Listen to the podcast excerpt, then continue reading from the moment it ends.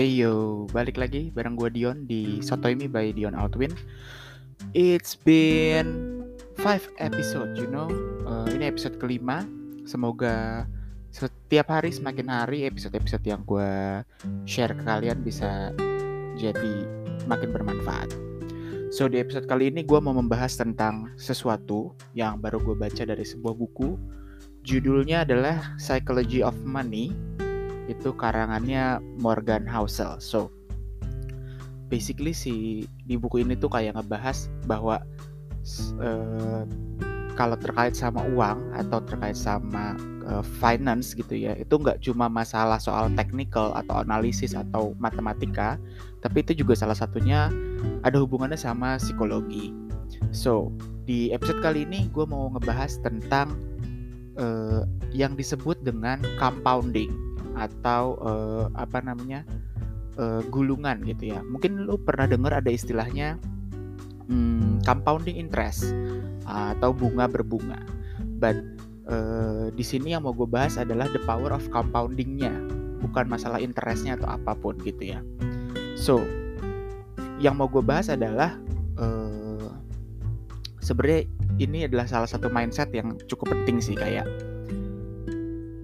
kalau lu berinvestasi gitu ya melakukan investasi atau melakukan sesuatu memang eh, kalau kaitannya sama uang itu kita pengen punya apa namanya kita pengen punya eh, benefit atau punya profit gitu ya yang cepat yang yang cepat dan cukup besar sehingga kita bisa merasakan langsung dampaknya. But the truth is kalau lu melakukan investasi sebenarnya uang terbesar yang lu dapat itu adalah ketika lu menunggu atau ketika lu uh, istilahnya bukan menunggu ya kayak sabar, patience, uh, pakai waktu gitu.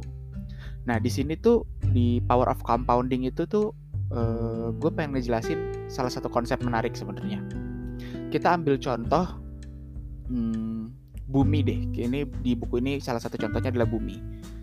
Kalau di buku ini dia ngejelasin kayak bumi kita itu kan kita tahu ada namanya zaman es gitu kan. Tapi yang kita tahu bahwa bumi kita itu ada dulunya panas, kemudian dingin jadi zaman es, kemudian esnya mencair jadi panas lagi. Dan itu adalah era yang kita hidupin sekarang.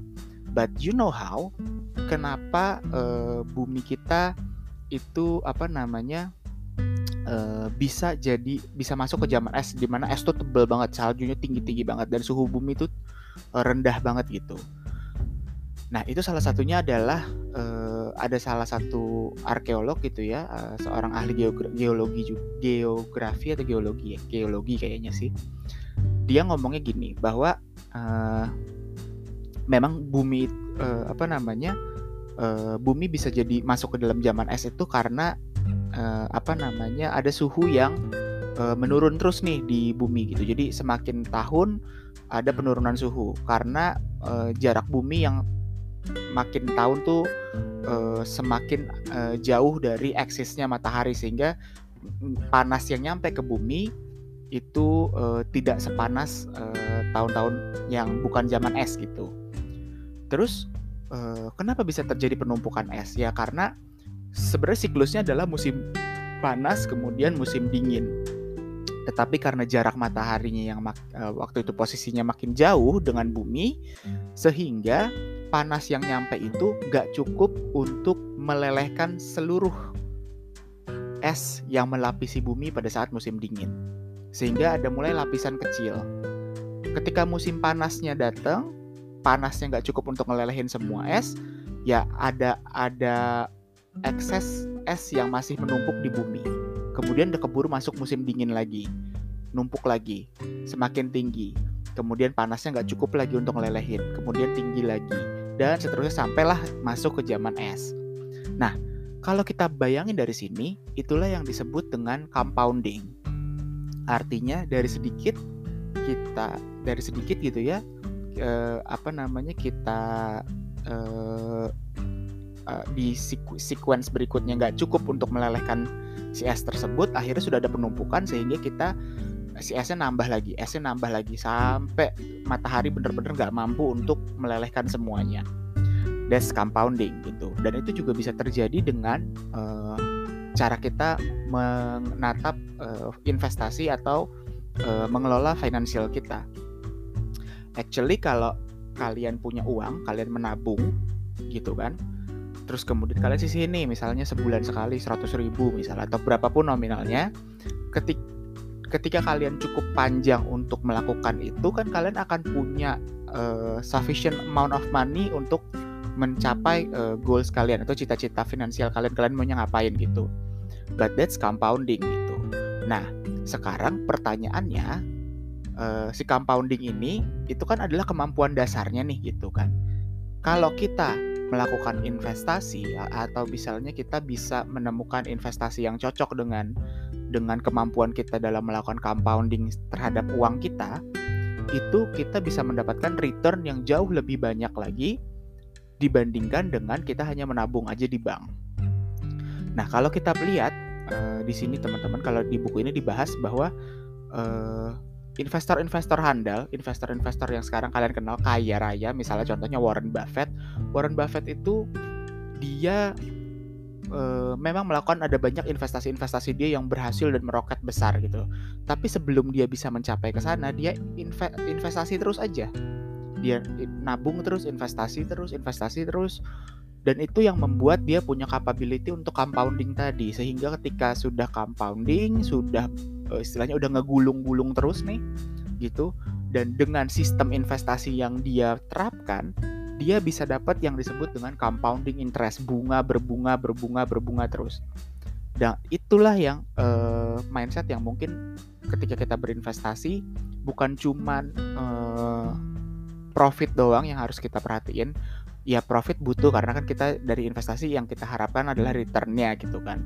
Tapi di satu sisi untuk membuat kita tetap sadar terhadap suatu investasi gitu supaya kita juga nggak terburu-buru bahwa investasi itu butuh waktu untuk nabung itu juga butuh waktu dan dengan kemampuan kita untuk compounding dan kita bisa sisihin waktu itu tuh bisa menghasilkan lebih banyak daripada apa yang kita harapkan uh, return besar dalam waktu yang singkat. So, gue percaya mungkin kalau di buku ini pembahasannya dia nggak istilahnya nggak ada uh, sesuatu yang singkat gitu ketika kalian melakukan uh, investasi ataupun melakukan uh, menabung. Tapi dengan diberikannya waktu, dengan instrumen yang tepat, dengan cara yang tepat, maka kalian uh, bisa mendapatkan uh, return yang lebih banyak, yang lebih besar dibandingkan dengan quick return yang kalian uh, incar. Dan itulah yang harus kalian tanam. Mungkin bukan kalian harus tanam ya. Itulah mindset yang harus coba kita figure out dulu bahwa oh iya bener ada satu kemampuan yang kadang kita nggak sadar ketika kita menabung, ketika kita menyisihkan uang kita yaitu adalah compounding dengan kita menyisihkan uang, kita mengurangi kemampuan kita untuk spend money, maka kita bisa save more money.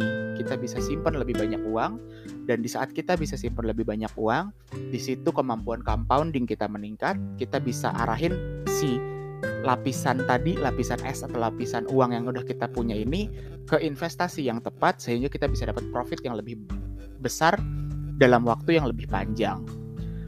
So, itu aja mungkin yang mau gue bahas kali ini as conclusions yaitu tadi kalau kita sabar dan kita bisa mengurangi kemampuan kita dalam spend money maka kita akan bisa merasakan yang disebut compounding. Ketika compounding kita udah punya kemampuan compounding maka kita tinggal mengarahkan ke investasi yang benar investasi yang sesuai dengan goals kita untuk mendapatkan return yang lebih besar sehingga kita bisa menikmati uh, profit atau keuntungan yang lebih besar dengan apa yang sudah kita kerjakan yaitu dengan mengurangi kemampuan kita dalam spend money untuk uh, istilahnya menerapkan si konsep compounding ini. Ya mungkin itu aja yang bisa gue sampaikan hari ini. So kalau kalian suka sama podcast ini jangan lupa follow Instagramnya di sotoimi underscore sotoimi by underscore da dan jangan lupa kalian uh, like atau share podcast ini ke teman-teman kalian. Kalau kalian gak suka ya udah gak usah didengerin aja. So, See you in the next episode. Bye.